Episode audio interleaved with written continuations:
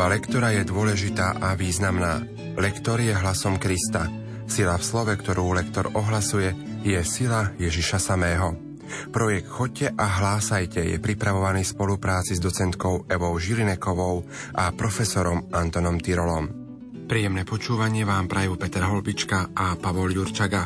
Čítania načítala študentka Vysokej školy muzických umení v Bratislave Barbara Zanušková. Dnes si spoločne vypočujeme čítania 5. veľkonočnej nedele.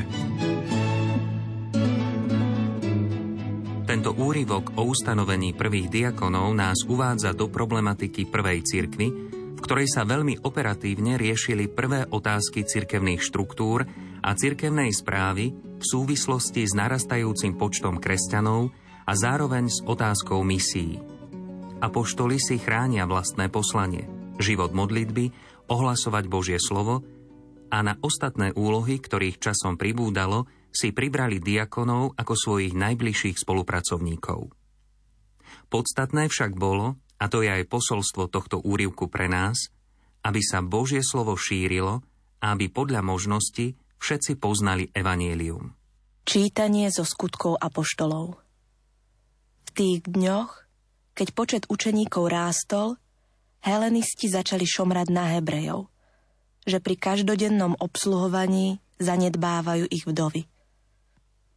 Preto dvanácti zvolali zhromaždenie učeníkov a povedali Nie je správne, aby sme my zanedbávali Božie slovo a obsluhovali pri stoloch. Preto si, bratia, vyhliadnite spomedzi seba sedem osvečených mužov, plných ducha a múdrosti – a na túto úlohu ustanovíme ich. My sa budeme celkom venovať modlitbe a službe slova. Táto reč sa páčila celému zhromaždeniu a vyvolili si Štefana, muža plného viery a ducha svetého, ďalej Filipa, Prochora, Nikanora, Timona, Parmenáša a Mikuláša, prozelitu z Antiochie.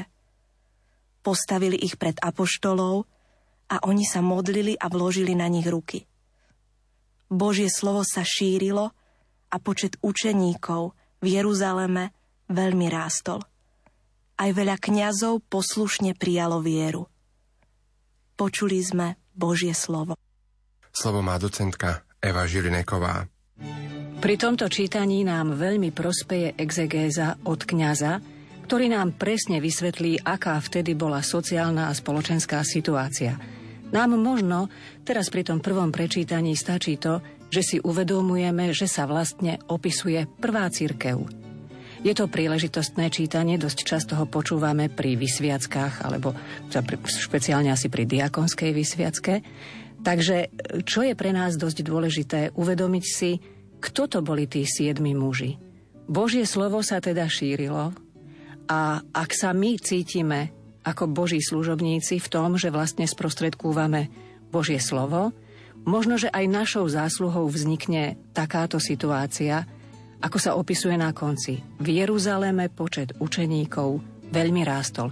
Kiež by to bolo aj v našich mestách, v našich obciach a v našich dedinkách. Obsah žalmu určeného na dnešnú nedelu pripomína radosnú atmosféru hovoriacu o Božej starostlivosti o človeka – preto mu žalmista vyjadruje chválu, pretože pánovo oko bdie nad tými, čo sa ho boja, aby ich zachránil a v čase hladu nakrmil. Teda vo vzťahu tohto žalmu k prvému čítaniu sa aj my pripájame k oslave Boha, ktorý sa postaral, aby sa aj k nám dostalo slovo života, Evangelium. Tvoje milosrdenstvo, Pane, nech je nad nami, ako dúfame v Teba. Plesajte spravodliví v pánovi – Statočným sluší spievať pieseň chvály. Oslavujte pána citarov, hrajte mu na desať strunovej lutne. Lebo pánovo slovo je pravdivé a verné všetko jeho konanie. Miluje spravodlivosť a právo, milosti pánovej plná je zem. Hľa, oko pánovo bdie nad tými, čo sa ho boja, nad tými, čo v jeho milosrdenstvo dúfajú aby ich zachránil pred smrťou a v čase hladu nakrmil. Dominantné prvky spomínané v tomto čítaní sú uholný kameň, respektíve kameň úrazu a kráľovské kňastvo. Židovská náboženská tradícia mala veľmi dôverne premeditovaný symbol Boha ako skaly. Aj apoštol Pavol spomína akúsi duchovnú skalu a tou skalou bol Kristus. Je to teda prispôsobený výklad starozákonného symbolu Boha ako skaly a aplikovaný na Ježiša Krista. Podobne učí apoštol Peter v dnešnom čítaní. Čítanie z prvého listu svätého Apoštola Petra Milovaní, prichádzajte k pánovi, k živému kameňu, ktorý ľudia síce zavrhli, ale pred Bohom je vyvolený a vzácny. A dajte sa vbudovať aj vy ako živé kamene do duchovného domu, do svetého kňastva, aby ste prinášali duchovné obety príjemné Bohu skrze Ježiša Krista. Preto je v písme. Hľa, kladiem na Sione kameň uholný, vyvolený a vzácny. Kto v neho verí, nebude zahambený. Vám teda, ktorí veríte, je na česť.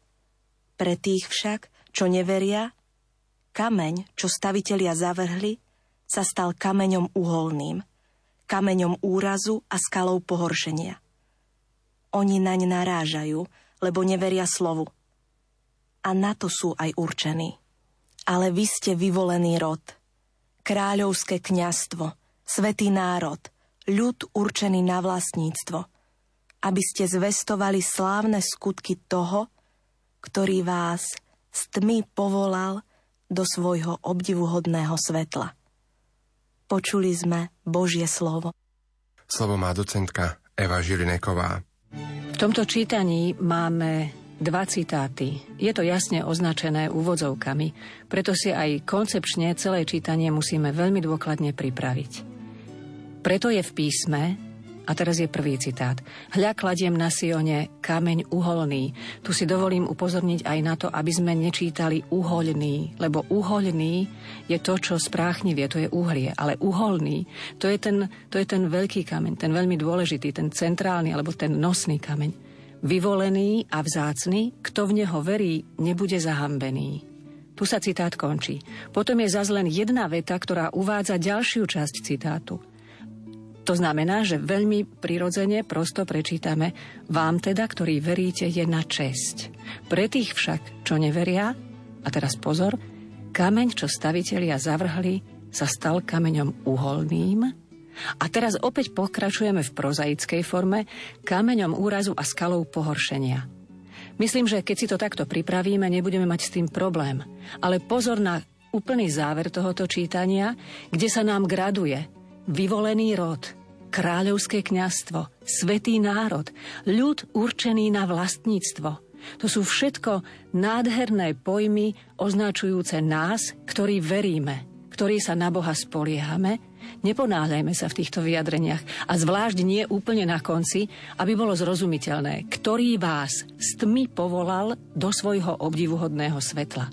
Nie je nič strašnejšie, ako keď sa tešíme na to, že už konečne ten stresujúci e, okamih čítania tohoto písma máme za sebou, ale potom nám uniká zrozumiteľnosť. Tak ako som upozorňovala na ten kameň uholný, ktorý musí byť s tvrdým L, tak isto si dávajme pozor, aby sme správne prečítali kňazstvo.